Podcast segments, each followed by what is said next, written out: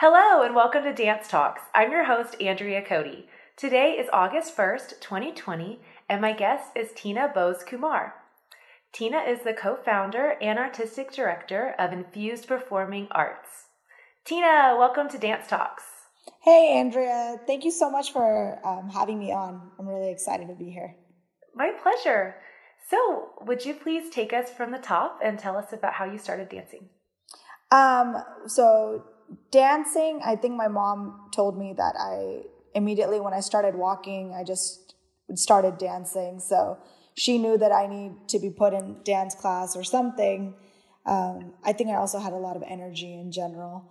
So, but yeah, um, I, I think around one or two uh, at the the daycare that I was at, they had ballet and tap. So I started in ballet and tap, and then um, then at five I started my Bharatanatyam Indian classical dance training, and then yeah, I was doing pretty much ballet and tap and Bharatanatyam pretty much my whole entire life. Off and on, I would do other stuff. Um, I started learning jazz and hip hop and modern.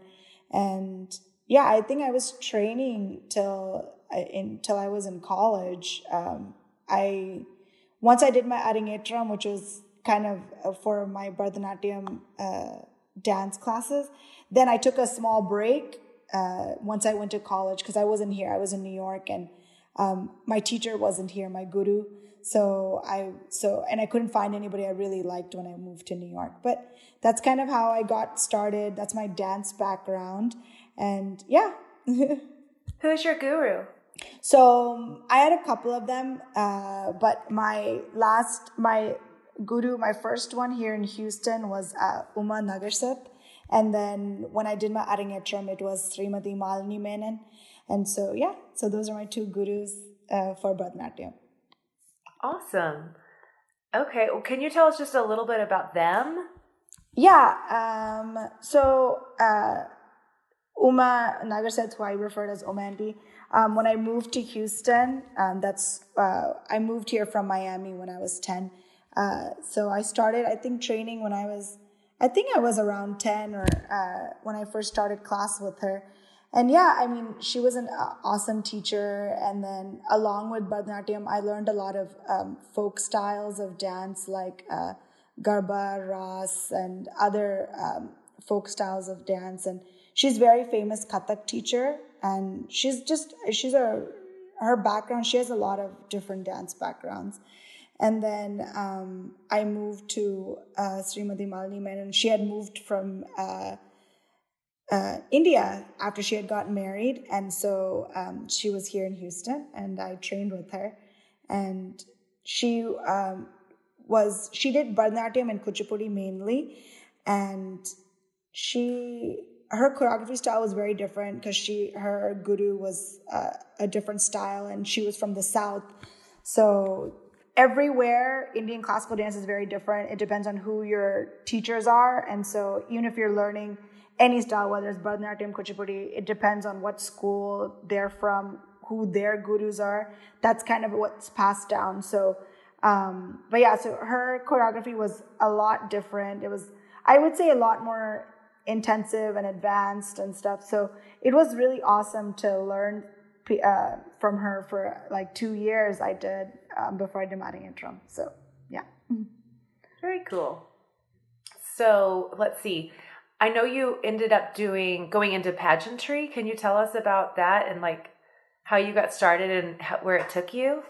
Yeah. Um, so I was always competing uh, growing up in um, dance competitions and speech and singing, and it was just growing up. It was very normal, uh, uh, something normal for Indian kids. Everyone would compete, whether it would be like within our own regional, um, like amongst like other. I'm from Kerala, so anyone who's U.S. Keralites, they would have competitions, or within your church or anything like community wise. So I was always competing in something or the other. And um, there was a national convention. It's called FOKANA. Uh, they had every two years they would have a convention. It was national all everyone from North America. So it was like US, Canada, Mexico. It was like a big grand convention and they used to have pageants and it was basically your like Miss Kerala of North America. It was pretty much what the title was, but it was spelled out F FOKANA basically. Um, but yeah, I used to see it all the time. Every time we would go for this convention, and I was like, you know, I really want to do that once I'm able to. So when I turned, I think I was supposed to do when I was 16, but something ended up happening that year and I couldn't compete. So I actually did it when I was 18. And um, yeah, and it was, I wasn't expecting to win. I just went there just to have fun. And because I had actually never done a pageant before, I'd competed in a lot of other things, but it was very different because I think I'm pretty okay at everything, but um, answering questions sometimes I get flustered a little bit. And because you just don't know what they're going to ask you you know and yeah. you want to obviously sound coherent and you know and have like a good answer. So that was the only thing that i felt like but they actually ended up asking me a you know a question that was actually really easy for me to answer.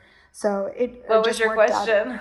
Um, they asked, yeah i remember it was they asked me who uh, uh, like is uh, who's your i think they asked me who my hero was or who uh, I looked up to. And I remember um, I said I was, uh, it was my father. And I said because, you know, he had really raised me a lot differently than a lot of other women in the Indian, um, growing up as an Indian origin. I feel like, you know, they're really big about us growing up, being in the medical field, getting married immediately, and, you know, those kind of things, taking a responsibility. And I think my dad had always raised me to be very independent and he told me to you know make sure that you know as you get older whether you get married you know you need to make sure that you are financially independent that you have your own things going on because you just don't know where life is going to take you and i think he just always raised me to be very headstrong and self-aware and independent and make sure i make my own decisions and i think that's really helped me a lot and i think that's why i was able to boldly open up a dance studio and continue it for so many years. So, yeah. Thanks, Mr. Bose. Good job. cool. Oh, like, so, your company, Infused Performing Arts, your mission is to promote the awareness of Indian culture, and you opened up in 2010. How did you start? So, I knew I always wanted to start a dance school. I didn't think I was going to start it so early because I, I, was, I think I was 22 at the time. Um, I thought Whoa. I was going to do it a lot later on in life, maybe when I retire from dancing or, you know, something like that. Um, but it just happened to kind of all fall together. I had met Kiran, who co founded it with me. Um, and, you know, I, it's really hard to find guys that are dancers.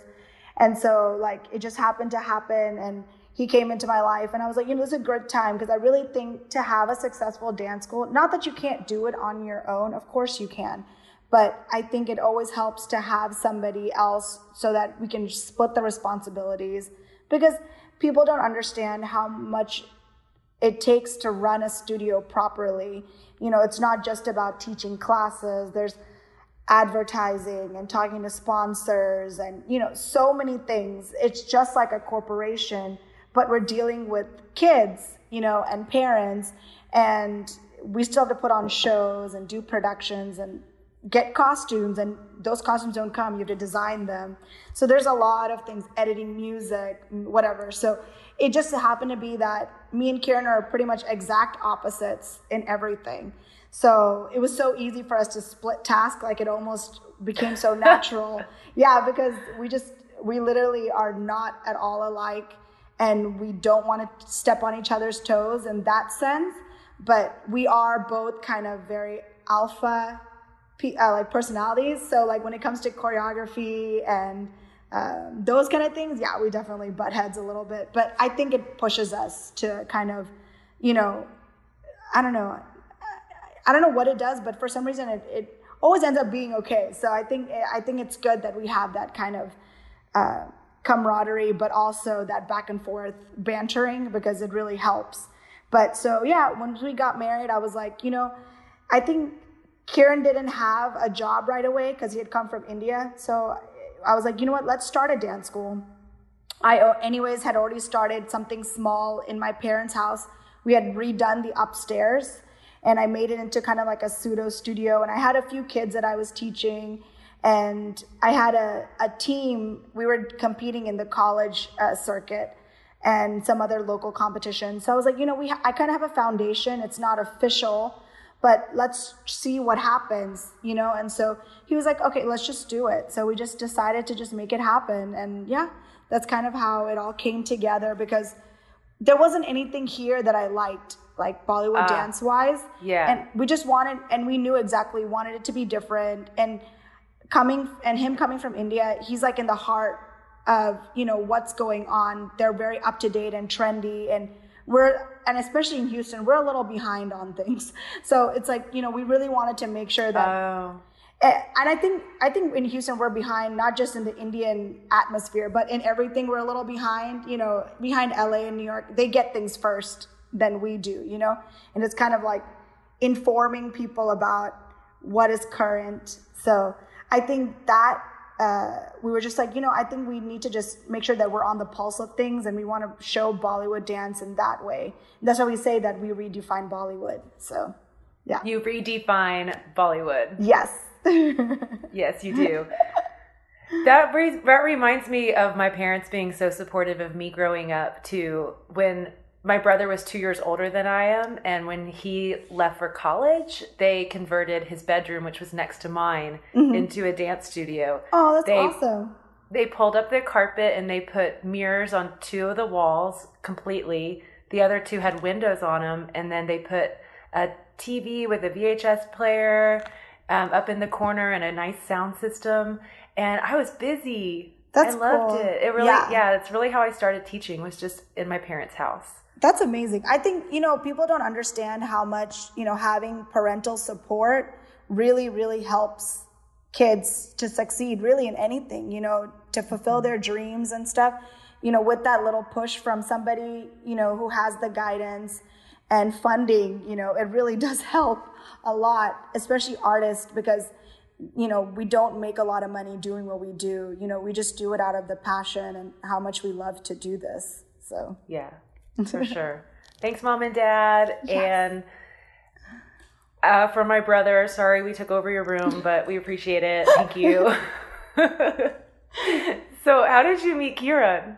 Um, I was on tour uh, dancing. They had there every during the summertime. Actors will come to America and they'll go on tour, um, doing like shows and performances. And I think that year one of the actresses didn't get her visa, so they needed to fill that spot. And I had just won the pageant, I think the year before.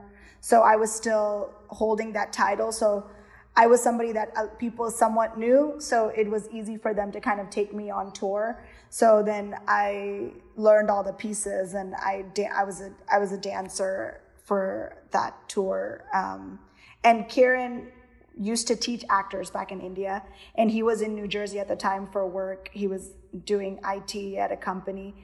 And um, one, the actor that I was dancing with, uh, Kiran had taught him a long time ago for some London or Dubai show. And so he had called Kiran to come see the show because he was in town. And yeah, and uh, Kiran had met me, I think, backstage. And uh, that actor actually gave him my number without uh, telling me. So yeah, and then the rest is history. We were friends for a long time before we started dating, and yeah, I mean, it just it was weird. Neither one of us ever thought we would marry someone like each other, but it mm-hmm. just ended up being like that. So. Aww, how long have you been married? Um, ten years. Yeah. Awesome. Okay, cool. so your honeymoon was opening up a studio. Yes. Yeah, that yeah. was and I tell people, I'm like, if you're really going to do something on your own, you have to understand you're giving up a lot of your personal time. We didn't go on a honeymoon for like two years, mm-hmm. you know, because we just, we were building the studio and mm-hmm. we couldn't take a vacation because we didn't have enough students. We didn't, we were going to miss shows, whatever, you know, we were just like, we have to stay here and make sure that we're in a good place before we can go travel and enjoy the fruits of what we have done. So, yeah. Can we? Oh, who was? Who are you touring with? What was the name of the company or the show? Uh, the actor. That uh, the actor that I was on. I mean, he his name was Vineeth Kumar. I forgot what the name of the show was. It was it's okay. a, it was a long Malayalam like uh, Malayali name. It, uh. I, I don't remember what the show was called, but Okay. yeah, I have no idea actually. So where can people see you online? Do you have videos out? Yeah, we have on YouTube, uh, Facebook, Instagram, at Okay. Infused Performing Arts. It, Uh-huh. We have videos everywhere of us dancing. So yeah, Yeah, there's a I love your videos. Oh, I'll put you. a link in the show notes Okay, awesome. so people can connect with you and follow you.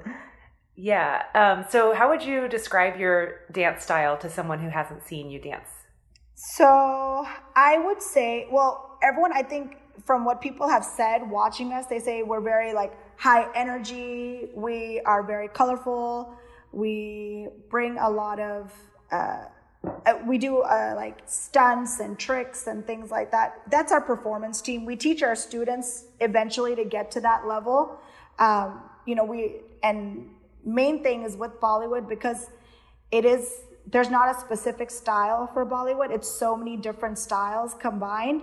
It's like you really any dance is relevant. So it, we'll just we just take whatever dance that you start with, whatever background it doesn't have to be Indian dance at all, you know, and then we build on it so that you can learn multiple dance styles because that's what Bollywood is. Because basically we're doing song, uh, dances that are in movies. So movies are not just going to have classical or folk dances. Now, especially, so much of it is hip hop and contemporary and modern.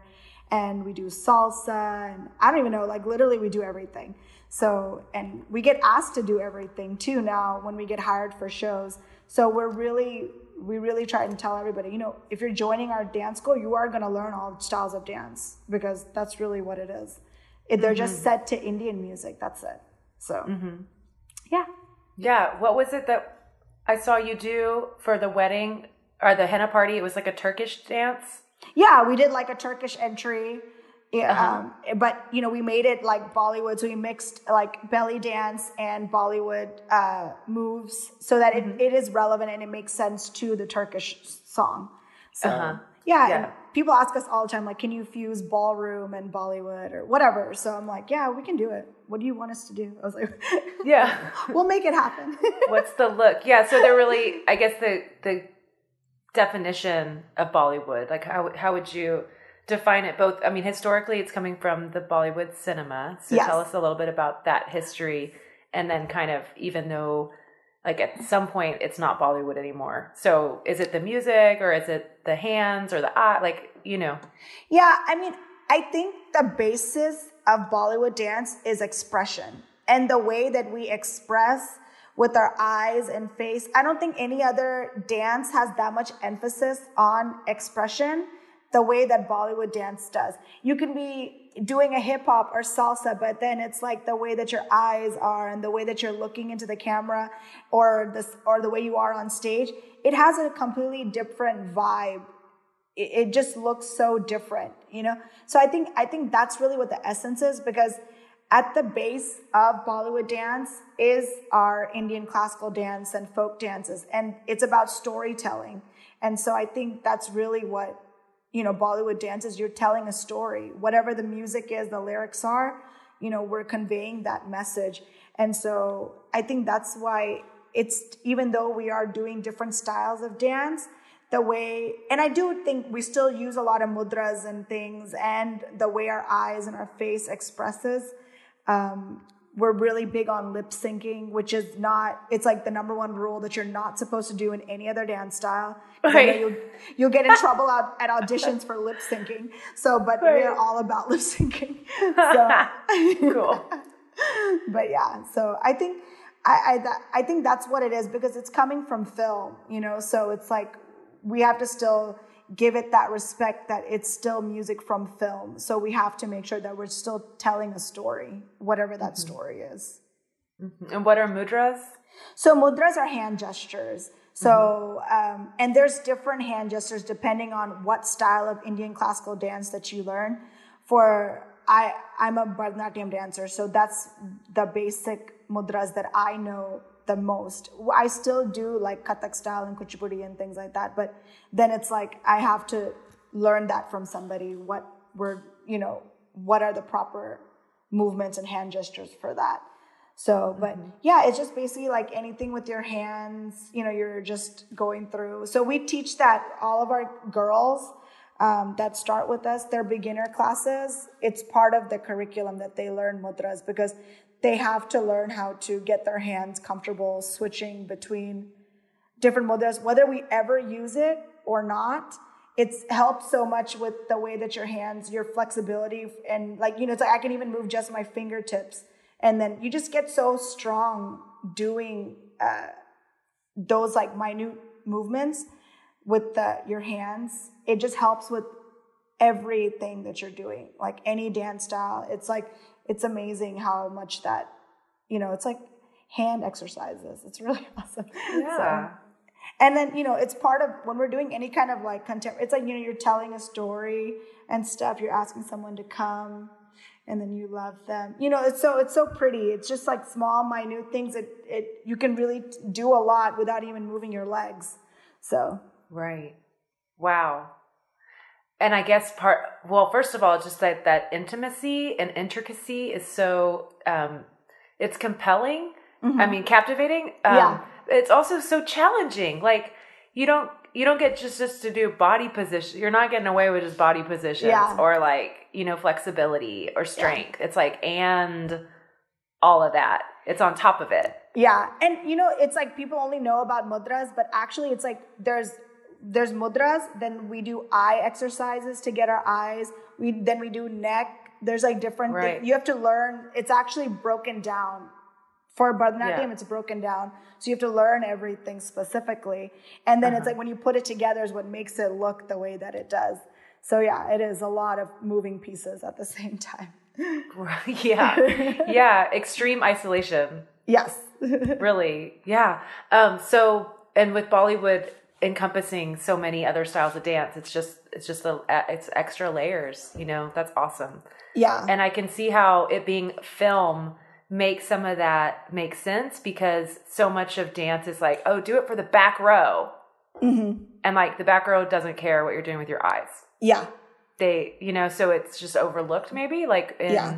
large you know theater spaces but Mm-hmm. yeah if it's going to be on film and it's going to be close up on your face you have to do you have to act like all the way Yeah. And I think the thing is that, like, you know, when you're dancing, I feel like if you're that person that's putting everything, like your eyes, your hand, your feet, everything is like on point, whether you're in the front row or the back row, like you, yeah for sure i mean i i bring binoculars to the theater anyways i want to see you know the whole picture for sure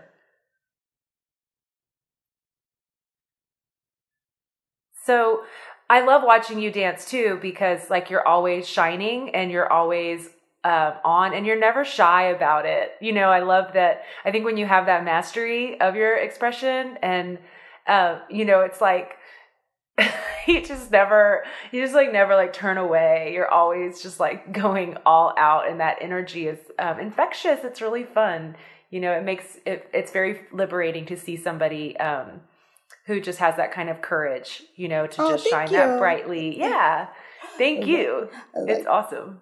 Yeah, I mean, I think nowadays it's like where I put so much emphasis on, you know, like making sure our students look good and dancers look good. I just, I don't even notice what I do anymore because it's kind of like, I feel like, you know, when you run a studio, you kind of are almost in the background a lot of times. I think this like quarantine and COVID has really like wanted me to like you know go back into like working on myself and recording myself and because i'm not able to do as much as i normally do with my students because we just are not together. You know we're teaching virtually but we're not putting on shows so i'm not doing all that i am doing. So it's been really f- nice to be able to kind of like uh, do that. I feel almost like i'm going back into time and working on myself and stuff that i haven't been able to in so many years because I'm like, okay, I'm the one with the camera. I'm like doing all these things. So it's been really Right. nice that way. Good. How's your company handling the pandemic, like in terms of having the studio and all Um, your liabilities? Yeah, I mean, we've we're holding on to our studio because I mean, obviously, we're trying our best to make sure that we have a studio to come back to whenever we can open up. We were planning on actually opening up in June or July, but then with all the numbers increasing in Houston, we were like, you know what? I'm I don't want to be liable for this, and you know, we just we can't control everybody and everything. We can only do so much, and especially with kids, you know, you say you're going to space them apart and this, but you know, they're not going to not touch each other. They're not going to not go up to someone's face and talk. To, you know, it's, it's impossible. They're not going to not touch their mask. Like really, what all can you do? With adults, it's a little different. You know, we, we can control it a little bit more, but we have majority kids in our classes. So we just felt that it was just better to just continue doing it online. And we're so happy for the people that have continued with us online and yeah, we're just doing what we can. So, I mean, it's been great. We've had like the thing about virtual that's been nice is that we're having people who are joining that are like outside of Texas or really far away that always wanted to join the studio, but they just couldn't make it to Stafford or Pearland.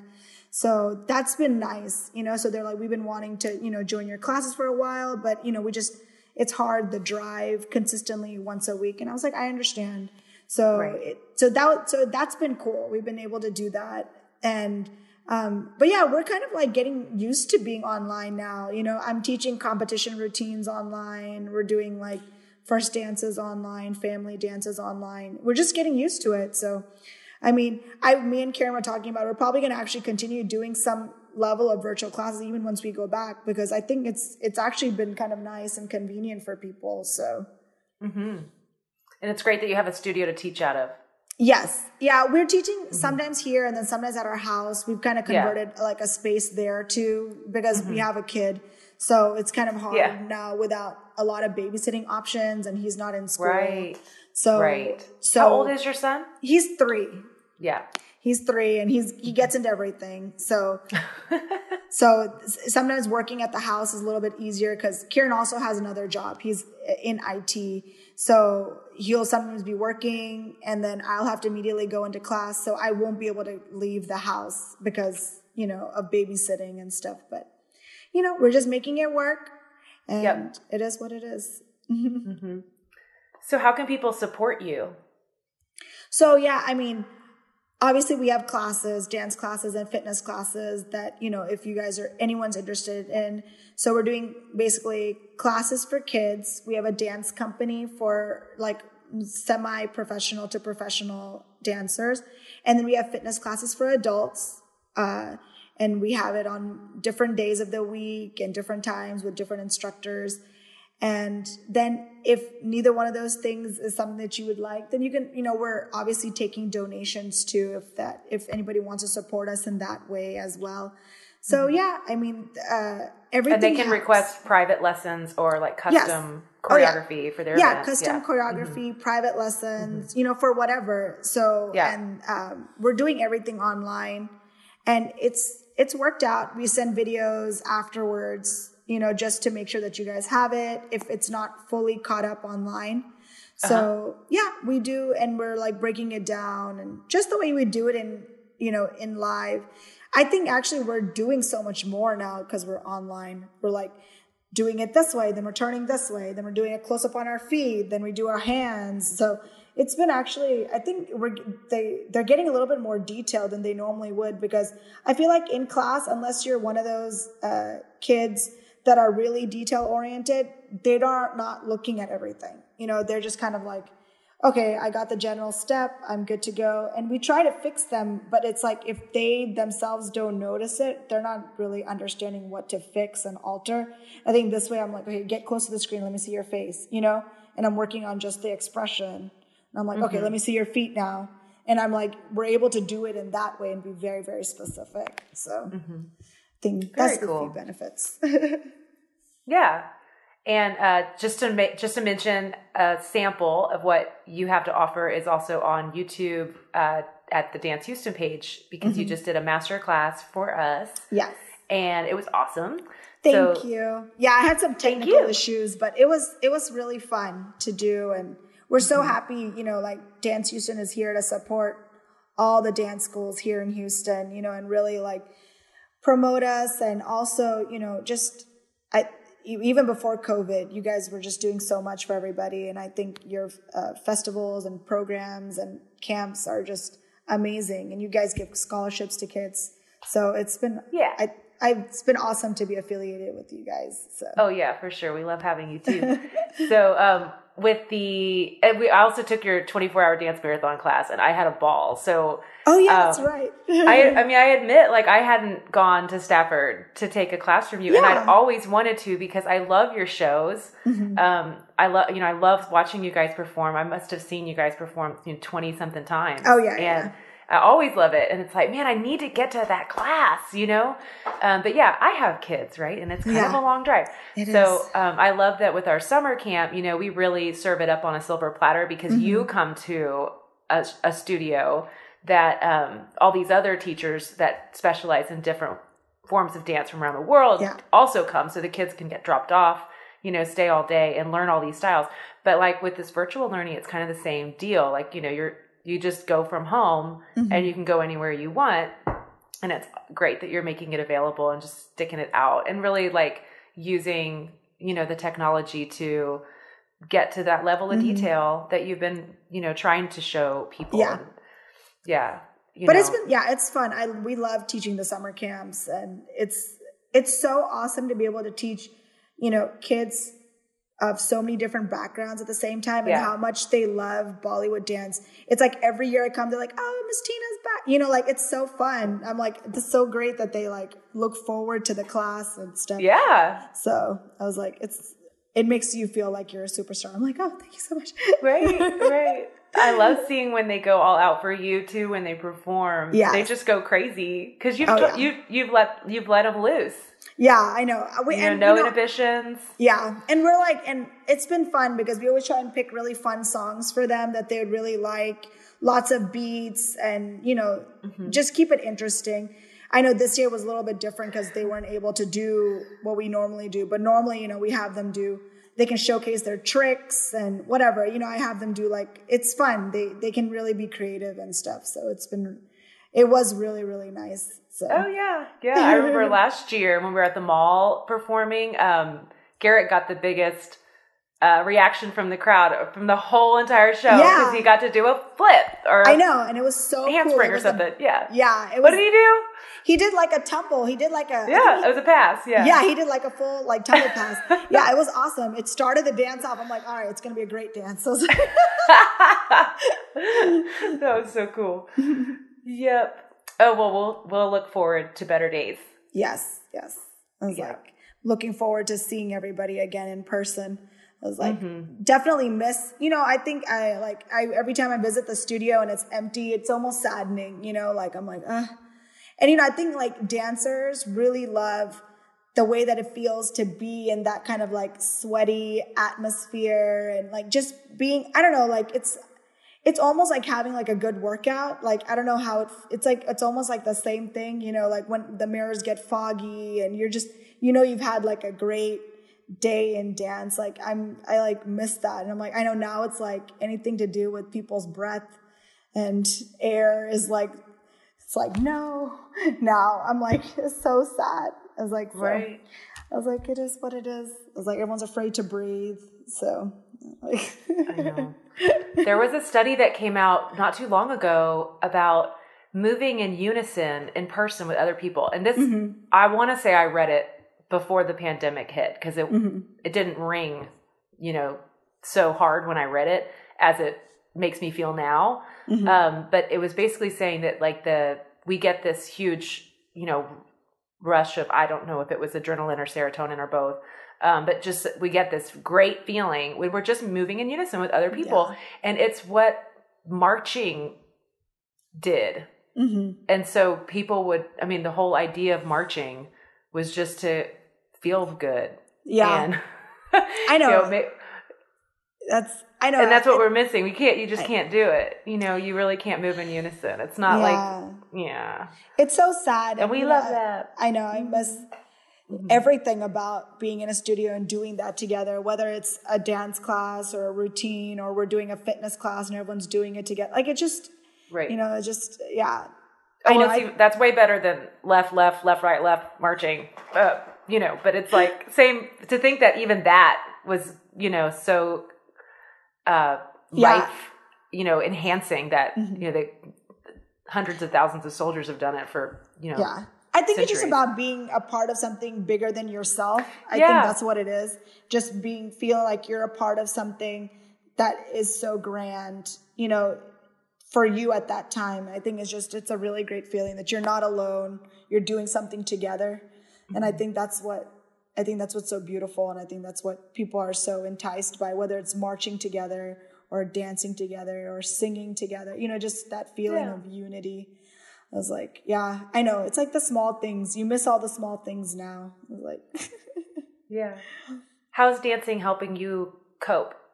Oh, yeah. This is like dancing and teaching class is literally the only thing that keeps uh, me sane, I would say, right now, because I. I don't think I've, there's ever been a time in my life I wasn't dancing and I'm not able to do shows and I love to perform on stage and that's not happening. But at least to be able to share what I love, you know, with kids and still to teach them and, and seeing them grow into, you know, really beautiful dancers. It's, I'm still glad I'm able to do that much because I, without that also, I feel like I have no purpose. So this is kind of like I'm still doing what I can at home because you know we don't i don't have a corporate job or any i'm not i don't belong to any company. This is what i do. So being able to still share that mm-hmm. and practice at home is is such a true blessing. I'm so glad that this has happened at a time that we do have technology and and we have the capabilities to still connect with people this way because i don't know how it would have been and i think you know in the 1900s when the first the last pandemic happened, it was like that, you know? So I think we're really blessed this time around that we're still able to like, you know, connect whether it's through dance or at least wave at people on FaceTime or whatever meeting, you know, it's just it's amazing. So Right. Yeah, it eases the isolation so much. Mm-hmm. Yeah, yeah, for sure. So um tell me a little bit about let's take us back to when you were doing shows and mm-hmm. i know so you're the artistic director and kiran kumar is the creative director mm-hmm. and y'all are splitting up these tasks can you tell us about that creative process just how you go into okay the big show's coming you know we got the theater how many students do we have and then you know your company and just kind of how you approach it yeah, so I mean, basically every year we have our recital at the end of the year, and ever since we started doing Bollywood Blast in 2000, I think the first one we did was 2013, mm-hmm.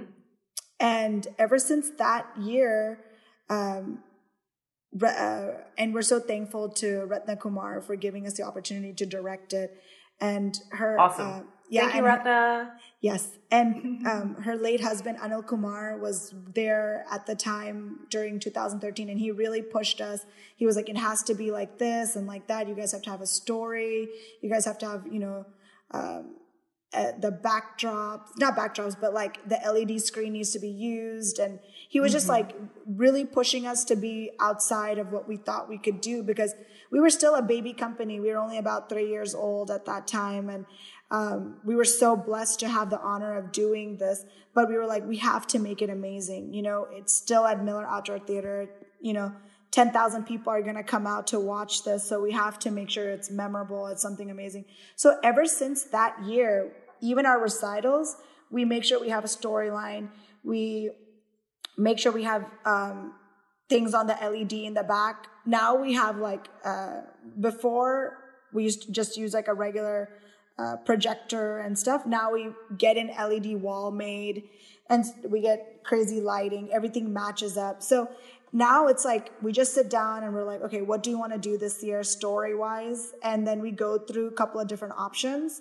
So normally, like, um, I usually come up with like the basic story, like this is what we're gonna do, and then Kiran is the one who like writes the generic script, and then we have uh, another person, Yaksha Bhatt, She's one who actually goes in and writes like the detailed script with the scenes. So you know where to place the songs.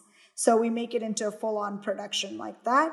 And then we just use whatever songs we've been using for, like, we've been, we taught the, like the year and we just figure out where everything goes sequentially. And then the dance company is the one that drives the story. So we'll make sure that our songs make sense to make sure it drives the story the correct way. And then the students also. So yeah. And then, um, Kiran edits all the music. He does all the background work for all the VFX and everything. And then I design costumes and uh, de- decide where, what, like the order of the show, like where, what songs go where. Cause I'm the one who knows how long it'll take this person to change, you know, because mm-hmm. that's important. So, right. Yeah. So our dance company will change for every single piece and then our students change twice, three times. So it's like I have to make sure they also have time to change too. So yeah, I mean that's pretty much what goes into the background of like the you know the essence. But then there's still so many other things. You know, putting on a production, we have to get um, booklets made and. Uh, so we have to make sure we have all the VIPs seated correctly. There's a lot of like small things, making sure we're promoting on social media, so I'm the one who takes care of all of our like social media stuff.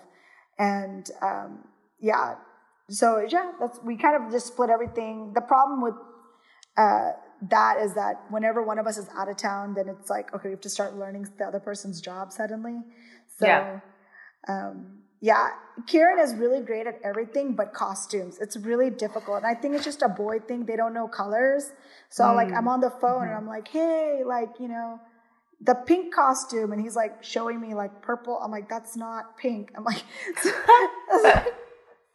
so I'll have to like find a picture of it. But yeah, it's, I think that's the only thing that it's like, I don't think he could do as like, he just, everything else he's able to do, but the costumes, and that's really important. Passing out costumes, the right costumes the right kids. Right. Like, so it's such an important task. So yeah, but most of the time we're able to do everything else, but yeah, costumes. It's I think that's where he really struggles. Mm-hmm. so when you envision a story and select one, what are you trying to convey? So we always want to make sure we have like a story that has like a good message at the end. Um, you know, can you give us some examples of a couple messages you've shared? Yeah, so we did. Um, what did we do? Okay, so we did uh we did like a Bollywood version of Cinderella. Uh-huh. And um and it was and we just we kind of redid it. We did like the fairy godmother was like a guy and we just like made it really like, you know, funny and this and I mean Cinderella is basically Cinderella, so you kind of know that story. But we did like the Nutcracker kind of the last year.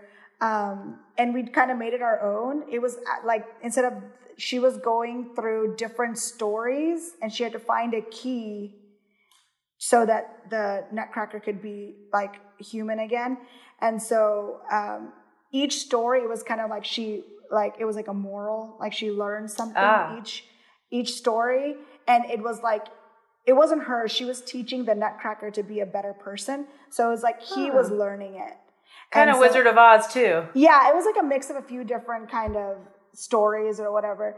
Um, we just kind of was, it was Christmas, so we just kind of made it like that. Um, but yeah, we you just take stories that are like people can relate to right away. Like it's like, oh, I've kind of seen something similar because because it is Bollywood and we have a lot of people that are not Indian come and watch the show. Everything's in English other than the dances. So we want to make it so that it's relatable and we have a lot of kids in the audience. We want to, it should look like a fairy tale at the end so that it's something that they feel like it's still magical and we do magic. So we have to make sure the illusions are throughout too. So we plan that as well, the way Kiran will place his magic uh, illusions throughout the show so that it, it you feel that magical fairy tale element as you're watching it and stuff. So yeah, I mean like the so we just try to do something where it's something relatable. We've done I think we've done like a Bollywood version of Grease. We've done a lot of stories that people already kind of know, um, and we just made it slightly different and tweaked it, you know, and things like that. So yeah. Where'd y'all get your magic tricks?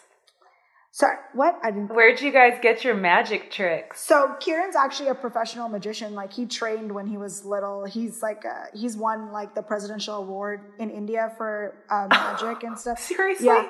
Yeah, so he, but he was doing um, like more hand illusions. Now we're doing major illusions. And so we did that now that we have a company because it takes a team to do illusions because it's a production.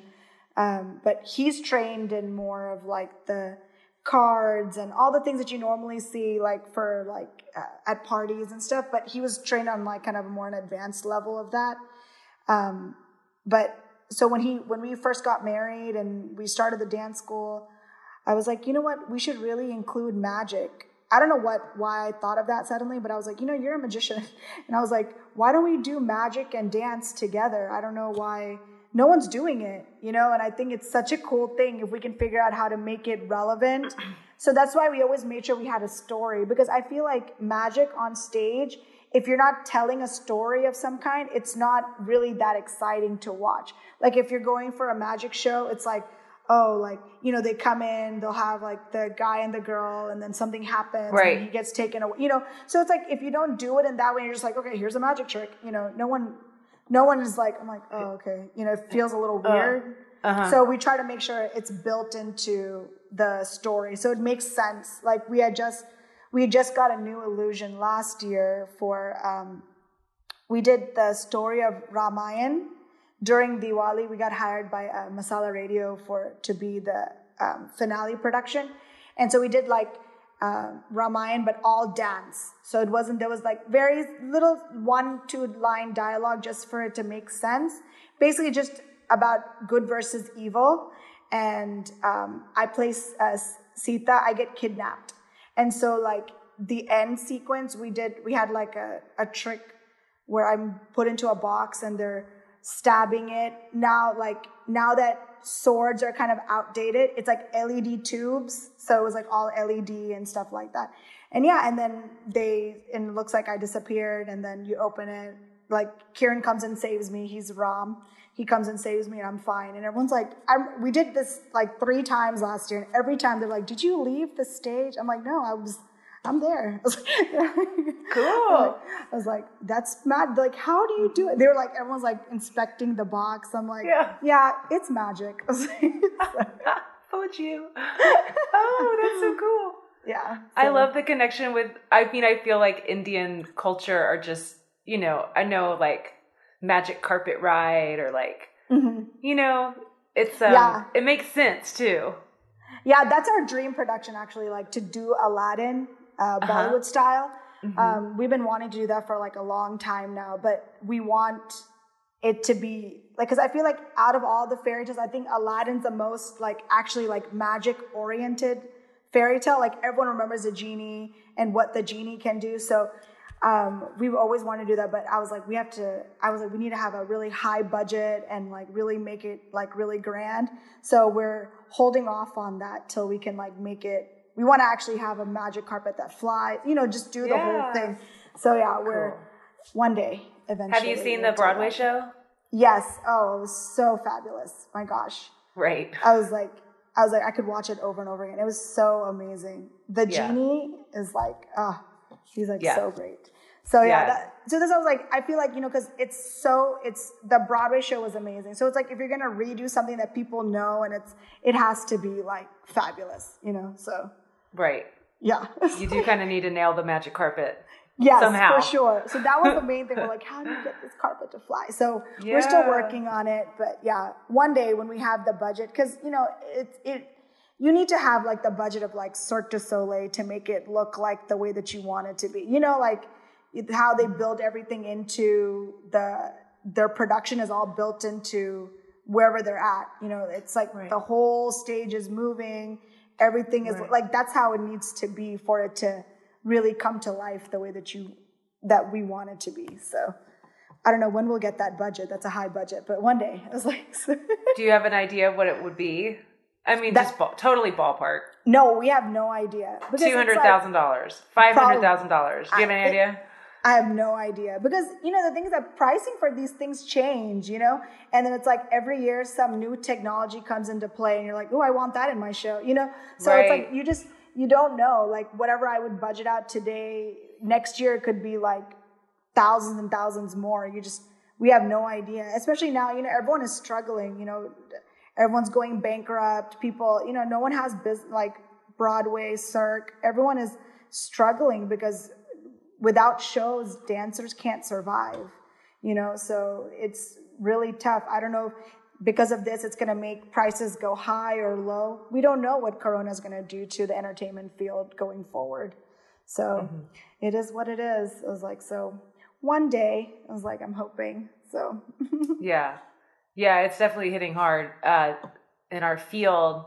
Yet, you know, there's a lot of home study going on, like you said. So. Mm-hmm we could we could be brewing something really great. True. So I mean, this is a time I feel like you know you have to either be on it or kind of give up. There's really not. I don't think there's a time to be kind of in between. So it's like either mm-hmm. you're a mm-hmm. fighter or you're not because the I mean, it's hard. I everyone is struggling right now. So right. it's been sad to hear so many studios shutting down and people shutting down, but Right. It, I mean, like, what can you do? You know, so. Right. Hoping everyone comes back. So. Yeah, me too. Um, yeah, I just right. It's hard to. It's hard to imagine. I knew. I heard uh, Maria Fernanda Urbaez, who was our first guest on this show. Uh, she did close her studio. Mm-hmm couple weeks ago, and it was such a grand, wonderful place, and they were very successful artistically and mm-hmm. you know they financially they had a lot of students. Yeah. And she just decided she was going to reinvent herself. Mm-hmm. she's working on that.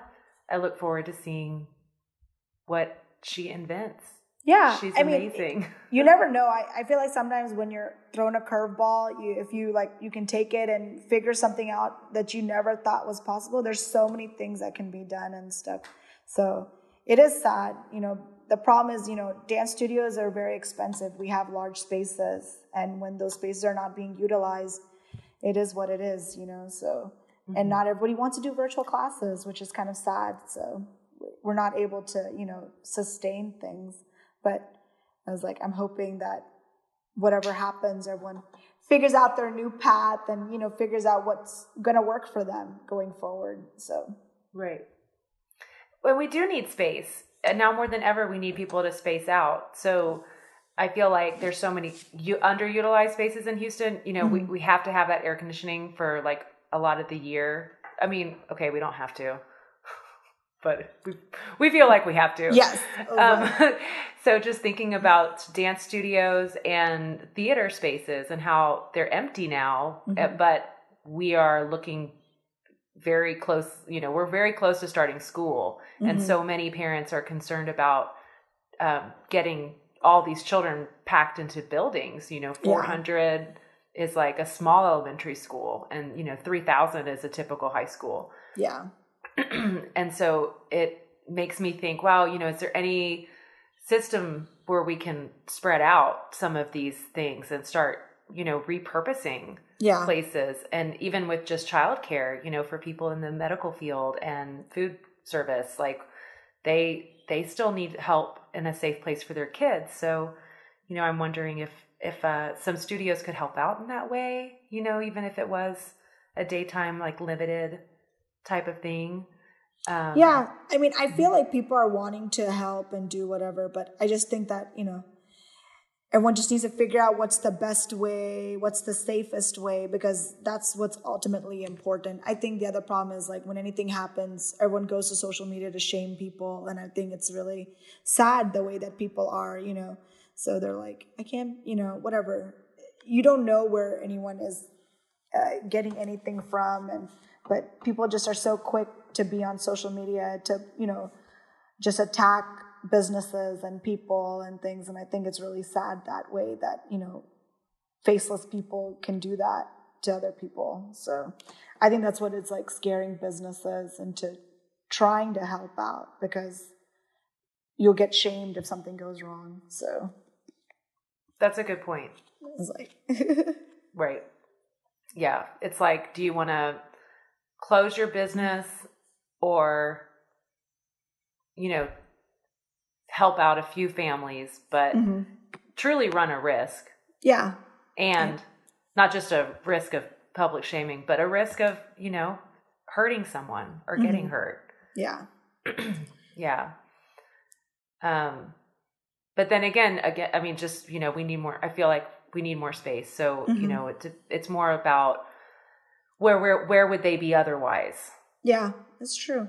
Um, if they would be if they're going to be packed into a you know school classroom, like that's that's going to be harder on the teacher. It's going to be you know harder on the other students and their families. So Yeah. it kind of just you know right now school is such a big issue because it's August first and schools usually start in August.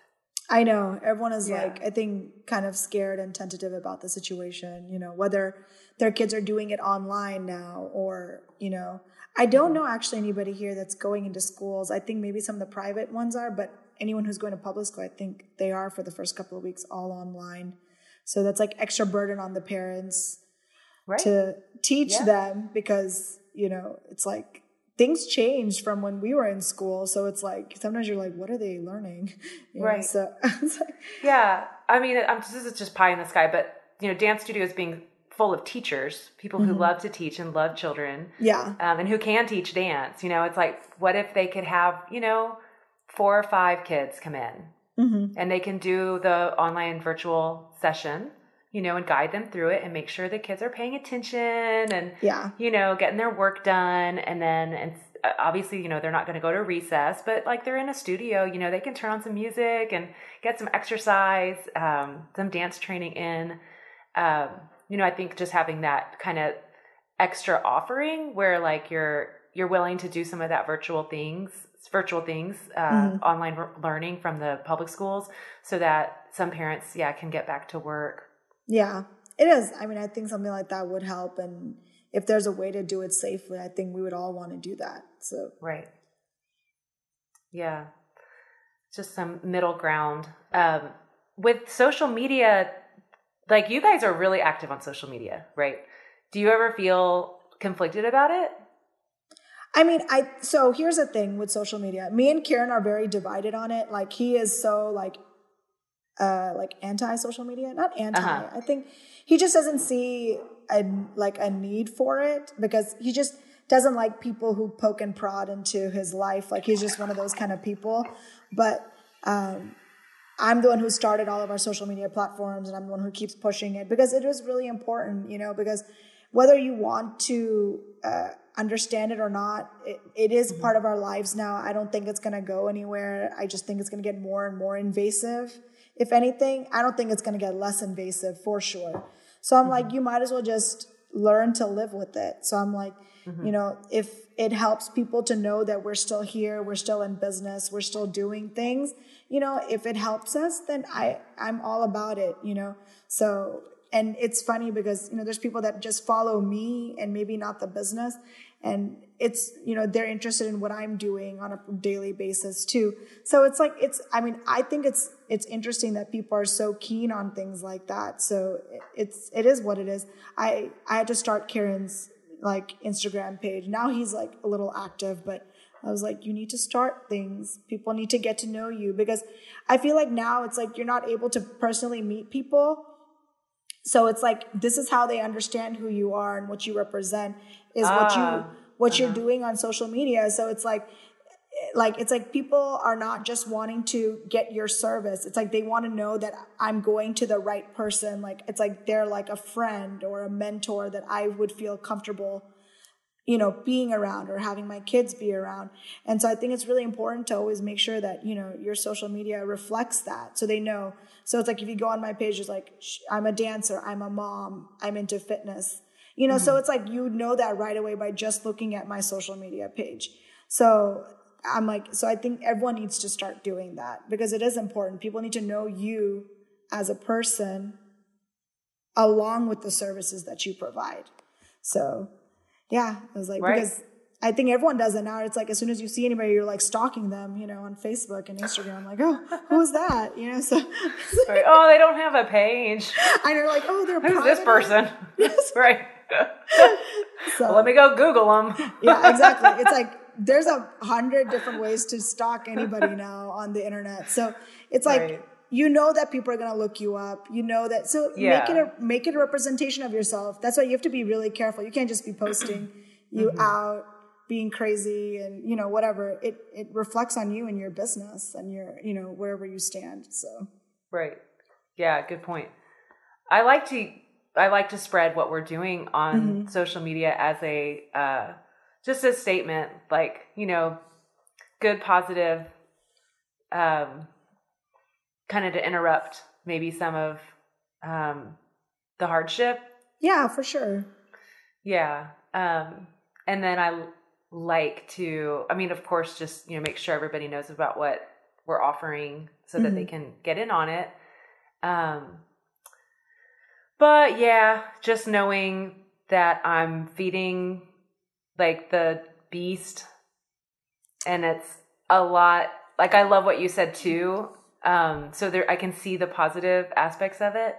Um I just know that there like Facebook has been set up to um run an algorithm to like, you know, encourage dissent and arguments and like what the world needs now is love. Sweet love, like not this stuff. I know. So, well, I'll- the thing is that even not just Facebook, media is the same Mm-hmm. way. So forget social media, regular media, news. There, you know, Right.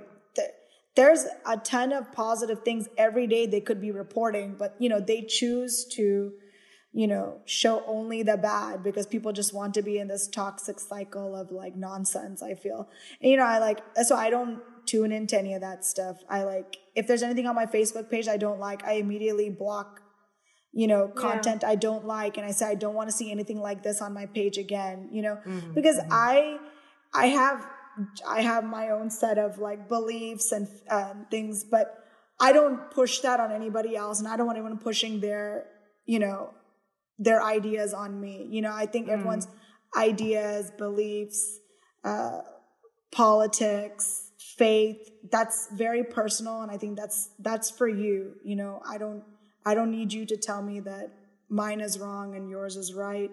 I don't think we need to have that conversation. It's not necessary. I'm like, I'm here to post cute pictures and positive quotes and a few dance stuff, and I hope you like it. That's really, you know, that's what I use social media for. I'm not there to like put up news articles and all this other oh, stuff. You know, and people use it for that. And I just, I, I, you know, I miss Facebook when it was for just college students or just for professionals. You know, I feel like Right. now that everyone is on there, it's too much. You know, I that's why I think I like Instagram so much more the way that it is. You're not able to see as many ads. You it's hard to see a lot of politics stuff unless someone specifically post it, but you can't see news. It's I mean, I like the way I hope that they don't change it. They probably will, but right now I I I like the way Instagram is. It's, It's nicer. different. Yeah. Yeah. Right. It's more fun. Yeah. Facebook Yeah. makes me sad sometimes. I'm like, Yeah. yeah. I think I was able to handle it a lot more before the pandemic. oh yeah, because you're not You know. on there all the time. I feel like now it's like, Oh, I don't think I'm on there anymore. Just just overall, like I don't listen to the same podcasts anymore. Like Mm. I don't want to hear about true crime right now. Like I I've just you know, it's just everyday life is like tough enough, you know. yes. Yeah. and it's um it's a sad time to live in and just know that, you know, that we're in the midst of this crisis. yeah. Um, and there's yeah, so it's like that's enough news um, Yeah. for me. Yeah, but I still think we do have to have the conversations about politics and race and religion. Um, they are just so personal, you know, that it seems like I I like to have those face to face or on the phone. Yeah, I mean, I love discussing that when we're in a group or whatever. I, I just I don't like people posting stuff and it's it may or may not be like real facts and whatever, you know. I I have but it's like on the internet, you're just going back and forth typing, and I don't think you get the same conversation or ideas or, you know, obviously like inflections in your voice or the way that you're saying it when you're talking right. to somebody in person. Mm-hmm. So mm-hmm. I think that that's why I don't prefer to do that over social media.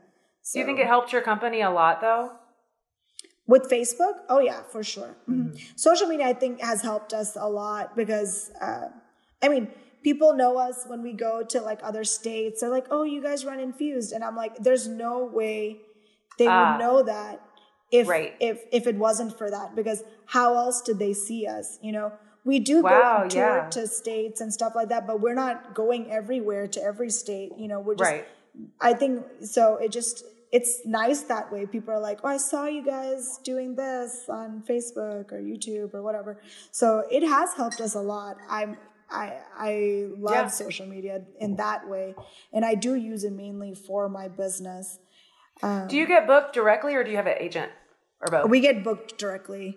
Mm-hmm. Yeah, I think that's one of the things. Like me and Kiran were never able to let go of the reins for a lot of things for the business, mm-hmm. and we never were able to hire anybody to do a lot of this stuff in the background. We're still the ones sending emails and doing yeah. all the, I guess, office work. We're, right. we're still doing everything. So yeah, I think, I think there's, you know, pluses and minuses to that. You know, it's like, they're talking to us directly. So clients are able to like talk to us and they're all like, can you tell Tina and Kiran that this is what I want? Or, you know, I, you know, so those are all good things. But then it's like kind mm-hmm. of like, it's hard too, because it's like you want people to respect you, but you also have to make sure that, you know, they're, they're willing to pay what we're asking them and so many other things. Or right. if there's like a problem with service, whatever it is, you know, we want to make sure we're handling it the right way because we're yeah. also the owners of the business. So, right. Yes. Yeah. you know, they ask you to do one thing, you agree on a price, and then it turns into this whole other idea. Like, yeah. and it's, it's, uh, I like, I like helping out as that middleman, mm-hmm. um, just to remove, I mean, just to be one extra layer of yeah. like protection and support and, you know, explanation and just making sure that boundary is like right there. It's, I mean, it's in black and white in the contract. Mm-hmm. And it's also going to be enforced by me so that I feel like the artist can just show up and like be friendly and agreeable, but like, you know, not have to take it on like head to head. Yeah. I think um, it's hard because then, you know, clients will often be like, I told so and so this, you know, why are mm-hmm. you not agree? So then it's like, it's just right. easier just to be like, no, I told you this is yes. what's happening. This is what we talked about in the contract and stuff. So yeah, I know. I mean, I'm, you have so much expertise in doing weddings and all these other functions. You know how different clients are so different and some people don't understand what we're talking about and then they imagine it to be something totally different. Mm-hmm. so it's just, it's easier that way when you're yeah. doing it yourself. Right. So. yeah. I think that direct communication yeah it's something that i can't i can't provide if i'm in the middle I'm just mm-hmm. you know because i feel like that's time you're not hiring like did you want to set up a creative meeting yeah did yeah. you want to have an on-site rehearsal prior mm-hmm. to the event you know like those kinds of things are like that's money that's time is money you know mm-hmm. and we're working for you but um you know you get what you pay for yep it's yeah. true yeah. It's very true. I know. So many times we have clients that are like, but you know, blah, blah, blah is cheaper. I'm like, well, then you can go with them. I mean, I was like, right. And then you'll see what your event looks like, you know, and then you can see the videos of events that we do, you know, and you'll see a clear difference, you know. Mm-hmm. So I was like, I'm like, it's up to you if you want to spend, and that's for anything, right? Photography, videography, DJ, everyone is very important. So it's like you pay for what you get so, you know, you have to understand. Yes. I feel like people, I feel like anyone in the artistic field or creative industry, we're not valued as much for our time because they're like, you like what you do. So mm-hmm. we shouldn't pay you that because you enjoy it. I'm like, but it wouldn't matter, you know, like you can't go to your accountant and be like, you know, say that he loves being a CPA. You can't be like, you love being a CPA, so I'm going to just pay you $10 an hour. Like that would never fly, you know, so right. I don't know why they expect people, you know, in the entertainment field or creative field, just because, you know, we like to be a dancer, a photographer, a videographer, that we shouldn't get paid for our work. And it, and it just takes the same amount of time and talent and education in our field for that. So. Mm-hmm. Yeah, true. Have you ever heard of Adam Smith, the economist? He wrote Wealth of Nations. He's like one of the founders of the field. And his uh, he says people really want is to be loved and to be lovely. And when it comes to dance, I feel like dancers are lovely and they're like applauded for it and they're known for it and they're revered for it. And a lot of people will work very hard to mm, get things or do things that make them lovely. And with dance it's like built into the career um, and a requirement. Um, so to have that affirmation when you're working that's like the end goal uh, i think that gets confusing um, to the audience or the client sometimes because i think they're i'm not going to say they're envious but like they they wish they could do it. Yeah, that's true. And the mm-hmm. da- dance is such a wonderful beautification process that it's just like, wow, you know, it's i think i feel like it's different from being a cpa a little bit yes it, it is very different i know yeah. i think I, like you said i think that makes a very like valid and point about things because i remember we would have some people like oh my gosh you charge this much for five minutes i wish i could make that much in five minutes and i was like right and i'm like I was like, you know how long it takes to come up with five minutes of choreography that's different and very specific and it's so much work, you know? So I was like, it's sometimes it's so insulting. I'm like, oh my gosh, guys. right. It's like, how could you even say that? But people say it all the time. It's so funny. They say it all the time. Yeah. Yeah. I know.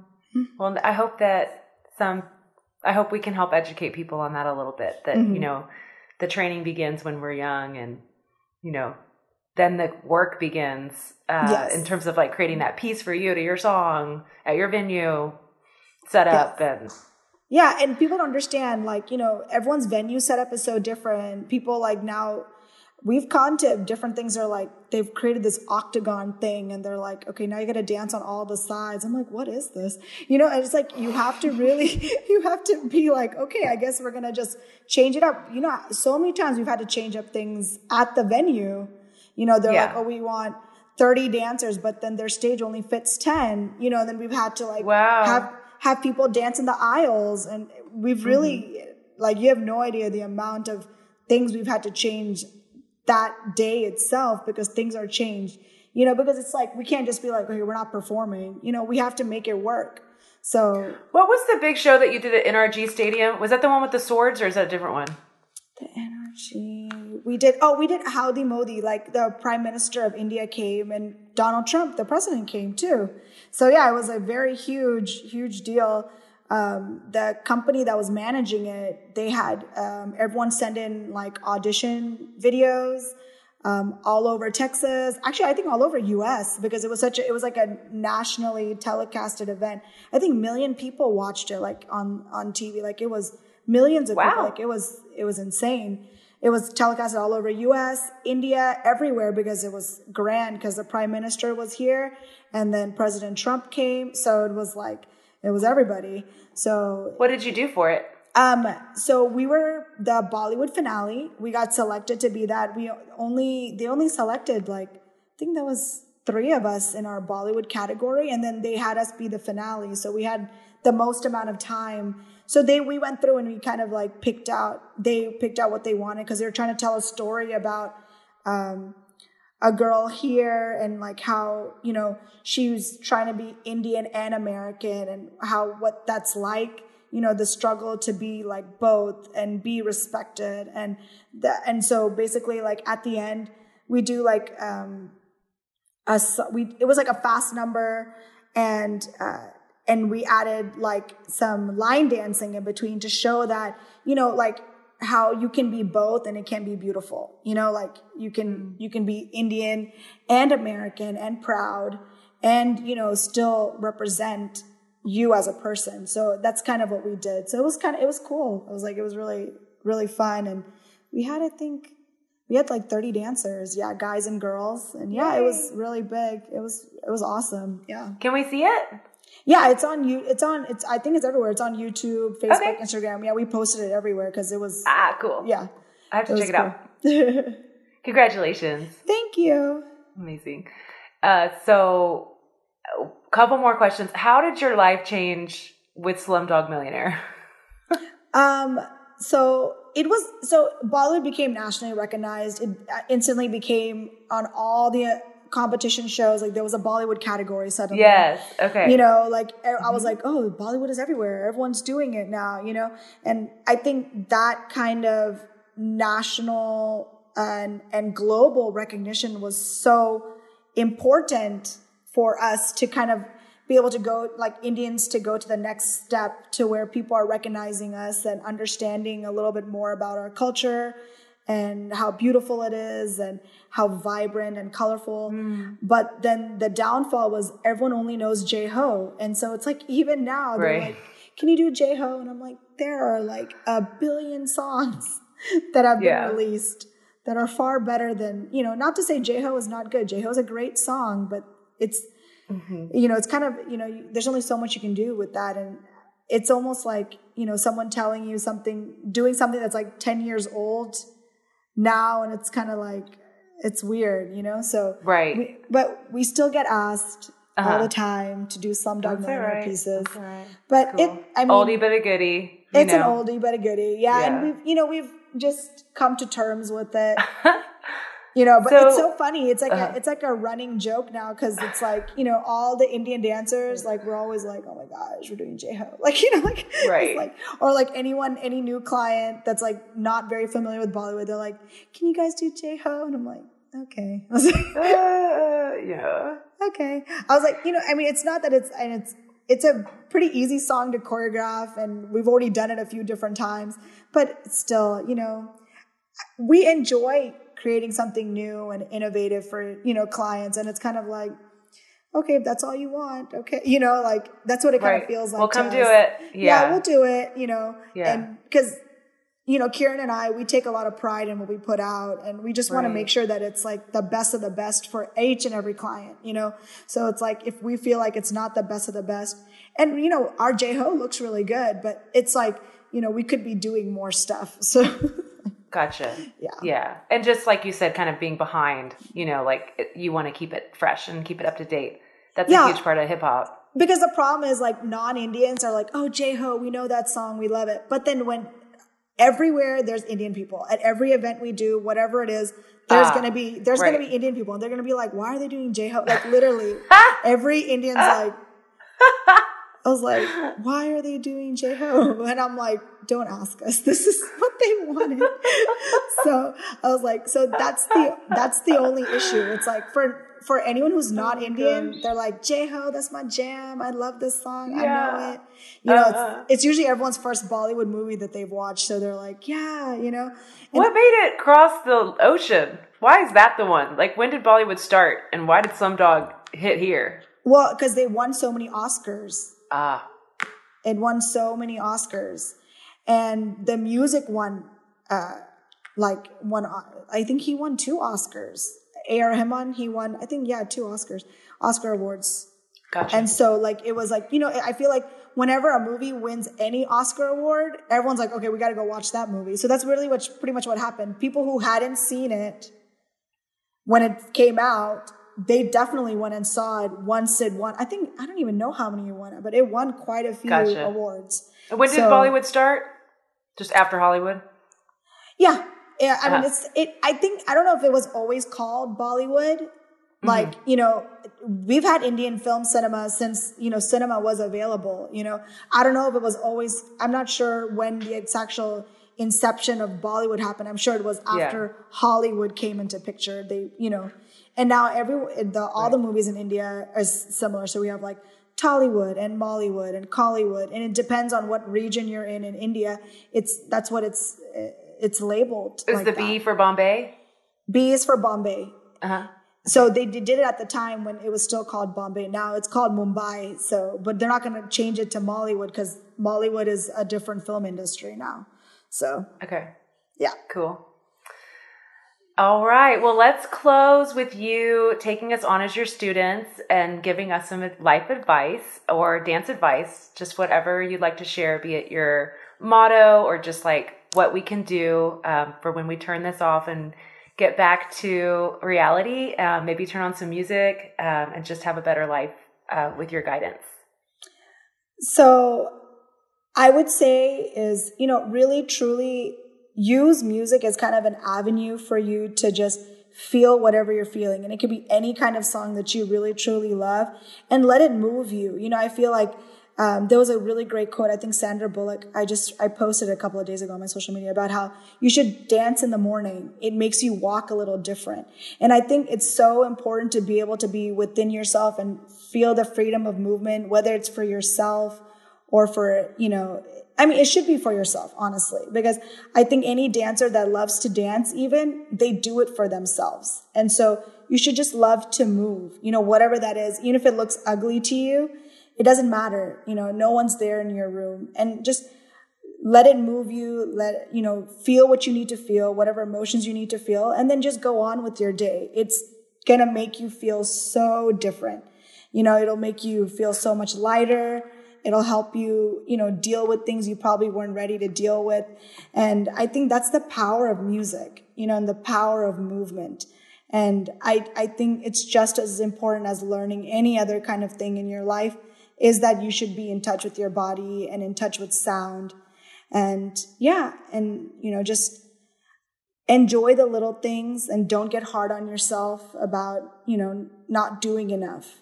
You know, every little thing that you do matters, whether it's to yourself or to somebody else. So yeah, that's it. My guest today is Tina Bose Kumar. Her company is Infused Performing Arts. Tina, thank you for being a part of Dance Talks. Thank you, Andrea, for uh, allowing me to be on here. I'm really excited. So, thank you guys. I hope you guys liked it. So. Thanks for listening. Please subscribe and share our podcast and reach out to us on social media if you'd like to talk. To support Dance Talks, donate to Dance Houston. Talk to you on Monday.